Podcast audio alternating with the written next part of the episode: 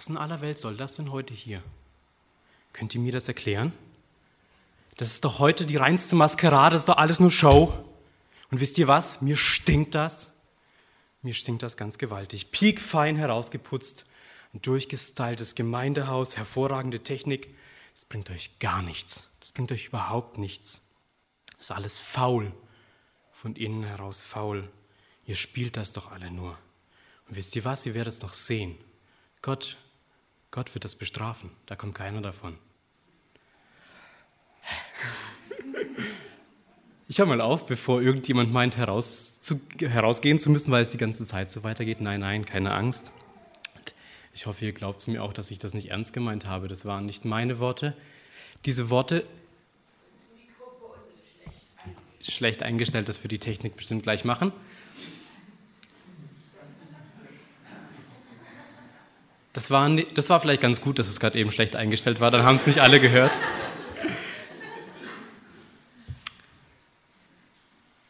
Ich hoffe, ihr habt es gemerkt, wenn man solche Worte hört, dann fühlt man sich so klein mit Hut. Solche Worte vor den Latz geknallt, da schluckt man erstmal ganz gewaltig. Mir ging es genauso, als ich den für heute vorgeschlagenen Predigtext aus den Losungen gelesen habe. Der geht nämlich genau in dem gleichen Ton weiter und das ist nicht wirklich ein so toller Text, nicht gerade die Sorte auferbauliche Predigtexte für einen tollen Sonntag. Das kann ich euch sagen. Daher war mein erster Gedanke, naja, die Bibel, die hat ja noch ein paar mehr Verse zu bieten. Ne? Blättern wir mal weiter, gucken wir mal, was, da noch, was man da noch alles machen kann. Naheliegend der Gedanke, den Text einfach zu überspringen und zum nächsten zu gehen. Und doch bin ich schlussendlich bei diesem Text wieder gelandet. Ein Prophetenwort, ein, ein Gerichtswort voller Anklage, voller Drohungen, so gar nicht auferbaulich, so gar keine leichte Kost. Aber dieser Text, der zwingt uns vielleicht mal die ein oder andere Facette oder Seite unseres Glaubens und des Gottesbildes zu betrachten, denen man sonst vielleicht lieber ausweicht, die einem sonst vielleicht unbequem erscheinen. Zumindest geht es mir so, dass ich manche Facetten des Gottesbildes gerne mal ausklammer. Bevor ich aber jetzt noch weiter um den heißen Brei herumrede, mute ich euch mal den Predigtext im Originalton zu. Und das Ganze steht in Amos, Amos 5, die Verse 21 bis 24. Ich hasse, ich verachte eure Feste und mag eure Festversammlungen nicht riechen. Wenn ihr mir auch eure Brandopfer und Speisopfer darbringt, so habe ich kein Wohlgefallen daran. Und das Dankopfer von euren Mastkalben schaue ich gar nicht an. Tut hinweg mit dem Lärm deiner Lieder und dein Hafenspiel mag ich nicht hören. Es soll aber Recht einherfluten wie Wasser und Gerechtigkeit wie ein unversiegbarer Strom. Ich habe es euch gesagt. Nicht wirklich ein auferbaulicher Predigtext für einen schönen, gemütlichen Sonntag. Das auf jeden Fall. Und ich nehme an, dass es den Leuten damals wahrscheinlich ziemlich ähnlich gegangen sein muss. Amos, der hier das ja sagt, der war ja schon ziemlich dreist. Der hat sich auch mal sonntags auf den Marktplatz gestellt und mit solchen Reden angefangen. Ihr werdet alle von Gott bestraft werden und so weiter. Sowas, wofür man heute wahrscheinlich eine Zwangseinweisung kassieren würde, so Störung der öffentlichen Ruhe und so weiter. Das muss aber seinen Grund gehabt haben, sonst macht man sich ja nicht einfach so zum Miesepetern der Nation. Amos, so viel weiß man heutzutage recht sicher, lebte etwa 750 vor Christus und ich weiß ja nicht, wie fit ihr in Sachen jüdische Geschichte seid. Das war die Zeit, wo das, das Reich schon geteilt war, ein Nordreich und ein Südreich. David war schon 250 Jahre tot ungefähr. Und zu der Zeit herrschte der König Jerobeam II. Ein König, der muss man vielleicht so sagen, nicht gerade für seine sozialverträglichen Reformen bekannt war. Man muss vielleicht sogar das nochmal ein bisschen überspitzen und sagen, das Wort Sozialverträglichkeit, das fehlte wahrscheinlich gänzlich in seinem Wortschatz. Es gab so einige soziale Missstände, überall wohin man schaute. Die sozialen Unterschichten, die wurden nach Strich und Faden ausgenutzt. Es gab Wucherzinsen bei den Wohlhabenden, bei den Banken. Die Mietpreise für die Wohnungen schossen in die Höhe und es gab damals noch keinen Mieterschutzbund. So Suppenküchen und andere sozialen Einrichtungen mussten schließen aufgrund Einsparungen in öffentlichen Geldern. Und unterm Strich wurden die Armen immer ärmer, ausgenommen bis auf den letzten Pfennig, und die Reichen verdienten sich eine goldene Nase daran. Ihr Bankkonto wuchs und wuchs und die Schere zwischen arm und reich wurde immer größer. Ihr merkt, was uns heute vielleicht so bekannt vorkommt von dem Reden, das gab es damals wohl auch schon. Was das Ganze aber noch auf die Spitze getrieben hat, war die religiöse Heuchelei der Reichen. Sie waren sich keiner Schuld bewusst. Wieso denn auch? Wir wissen doch alle, wenn Gott einen liebt, dann meint er es gut mit einem. Und wie könnte er es besser mit einem meinen, wie wenn er einen reich beschenkt und mit viel Geld überhäuft? Also, diejenigen, die mit viel Geld überhäuft sind, sind die, die Gott lieb hat. Natürlich, ganz klar. Dass aber an diesem Geld, was die Reichen hatten, das Blut der Armen, der Hungernden, der Obdachlosen dran klebte, das, das haben sie ausgeblendet. Das haben sie aus ihren Gedanken rausgehalten. Natürlich, da wäre es ja auch mit dem guten Schlaf vorbei, wenn man sich auch noch darüber den Kopf zerbrechen müsste. Amos scheint sich aber genau darüber den Kopf zu zerbrechen. Wie kann man sonntags in den Gottesdienst gehen und montags seinen Mitmenschen, seinen Mitchristen, oh, Entschuldigung, ich meinte natürlich Mitjuden ausnehmen? Amos sieht die Ungerechtigkeit und er leidet darunter. Er leidet daran, wie es dem Volk geht und in diesem Leiden begegnet ihm Gott. Er spricht zu ihm. Aber was er spricht, das ist ziemlich ungemütlich. Weniger für Amos selbst, sondern vielmehr für das Volk und damit vor allem für die Reichen und Wohlhabenden im Land. Jede, aber auch wirklich je, jede Rede Gottes in diesem kleinen Buch Amos ist eine Gerichtsrede. Und ich habe das mal nachgezählt. Das Buch Amos hat nicht so viele Verse, 146 Verse, um genau zu sein. Von diesen 146 Versen gibt es fünf Verse, die von Heil und Versöhnung sprechen. Fünf. Im Gegensatz zu 141 Verse Gericht und Leid und Androhung. Strafe und so weiter. Strafe für das Unrecht, was in dem Land passiert. Mann, Mann, dieses Buch zu lesen, das macht nicht wirklich Spaß, das kann ich euch sagen. Eine Gerichtsrede nach der anderen, eine schlimmer wie die andere. Und Gott lässt an seinem Volk kein gutes Haar, aber auch gar keins. Schlecht sind sie alle, schlecht und verlogen, so schlecht, dass die Zukunft des Volkes Raben schwarz gemalt wird. Da ist kein Funke Hoffnung. An zwei Stellen wird sogar ein jüdisches Trauerlied angestimmt, ein Trauerlied, das man nur zu Beerdigungen singt. Eine fast schon groteske Vorstellung. Gott stimmt ein Trauerlied, ein Todeslied auf sein Volk an. Er trägt es zu Grabe, er trägt es zu Gericht. Keine Hoffnung, rabenschwarz. Nicht gerade die Sorte auferbauliche Predigtexte für einen schönen Sonntag. In der Vorbereitung für diese Predigt habe ich es mir mal angetan und habe dieses Buch mal am Stück durchgelesen. Ist ja nicht lang. Aber bei jedem Gerichtswort schnürte sich mein Magen immer enger und weiter zu. Mir wurde richtig gehend speiübel. Gar nicht mal wegen der sozialen Ungerechtigkeit des Volkes. Komisch, als wenn wir da selbst schon abgestumpft wären. Ich habe das gar nicht so schlimm empfunden. Nein, meine Übelkeit kam vielmehr daher, dass ich mich gefragt habe, wie kann Gott das machen? Ich erkenne Gott gar nicht mehr. Das ist doch gar nicht den Gott, den ich kenne, der da drin ist. Das sind doch seine Kinder, das ist doch sein Volk. Das geht doch nicht. Aus theologischer Sicht muss ich aber leider hier einen anderen Gedanken einbringen. Aus theologischer Sicht gilt es hier nicht die Frage zu stellen, warum ist Gott so hart? Vielmehr müsste man fragen, warum hat Gott sie nicht schon alle umgebracht?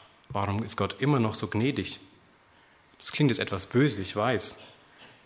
Aber das wäre konsequentes Handeln Gottes. Das Volk Israel, das hat sich immer, immer darin gesonnt, Volk Gottes zu sein. Oh, wir sind Volk Gottes, wir sind so toll. Und immer wenn es ihnen schlecht ging, haben sie bei Gott gejammert. Gott, wir sind doch dein Volk, wir sind doch dein Volk. Du kannst uns doch nicht so schlecht mit uns meinen. Und das stimmt.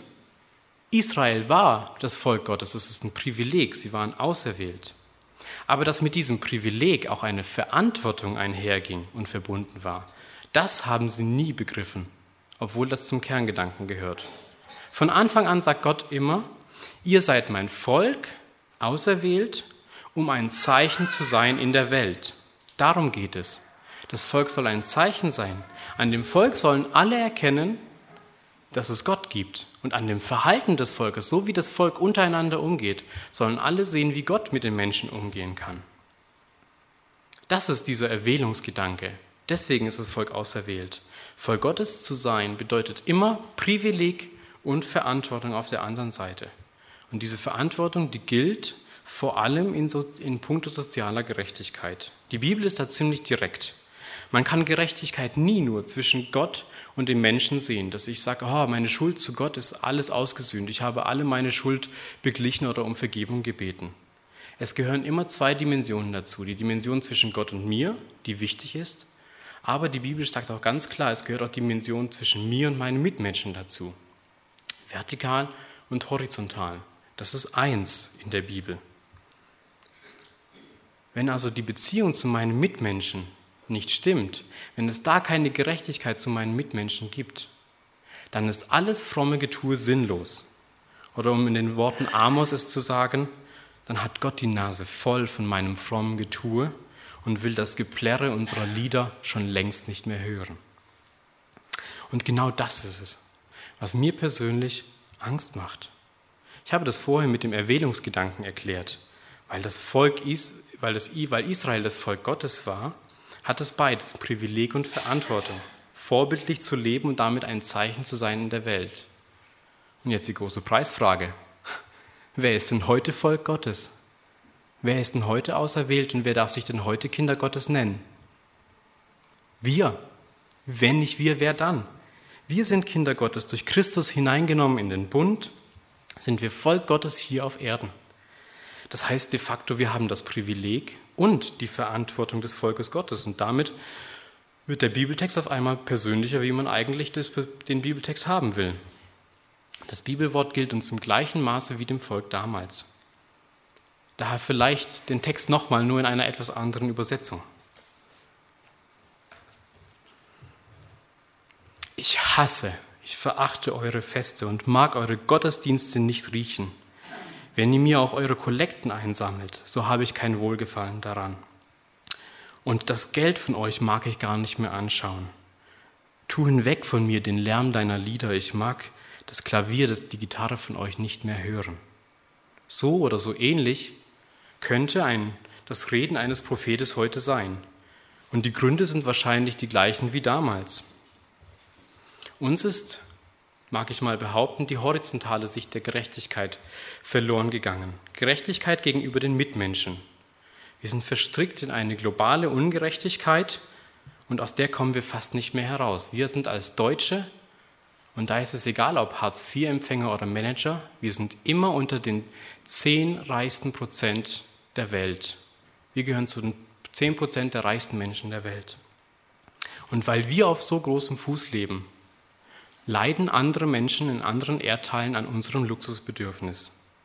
Weil ich meine Hosen bei HM kaufe, muss jemand in Indien diese Hose ohne Schutzanzug färben und damit seine Gesundheit riskieren. Weil ich ein Handy brauche, sterben Menschen in Afrika bei den Minen um Koltan. Koltan ist ein Rohstoff, das in jedem Handy verbaut wird und da gibt es Bürgerkriege nur um diesen Rohstoff. Das ist in jedem Handy drin. Weil ich im Supermarkt natürlich nur das frischeste Gemüse kaufe, natürlich, das angegammelte nehme ich nicht, werden täglich Tonnen an Lebensmitteln weggeschmissen, obwohl andere Menschen hungern und daran sterben. Ich könnte stundenlang weitermachen, das ist uns allen klar. Wir leben in einer extrem ungerechten Welt und wir sind meistens auf der Gewinnerseite.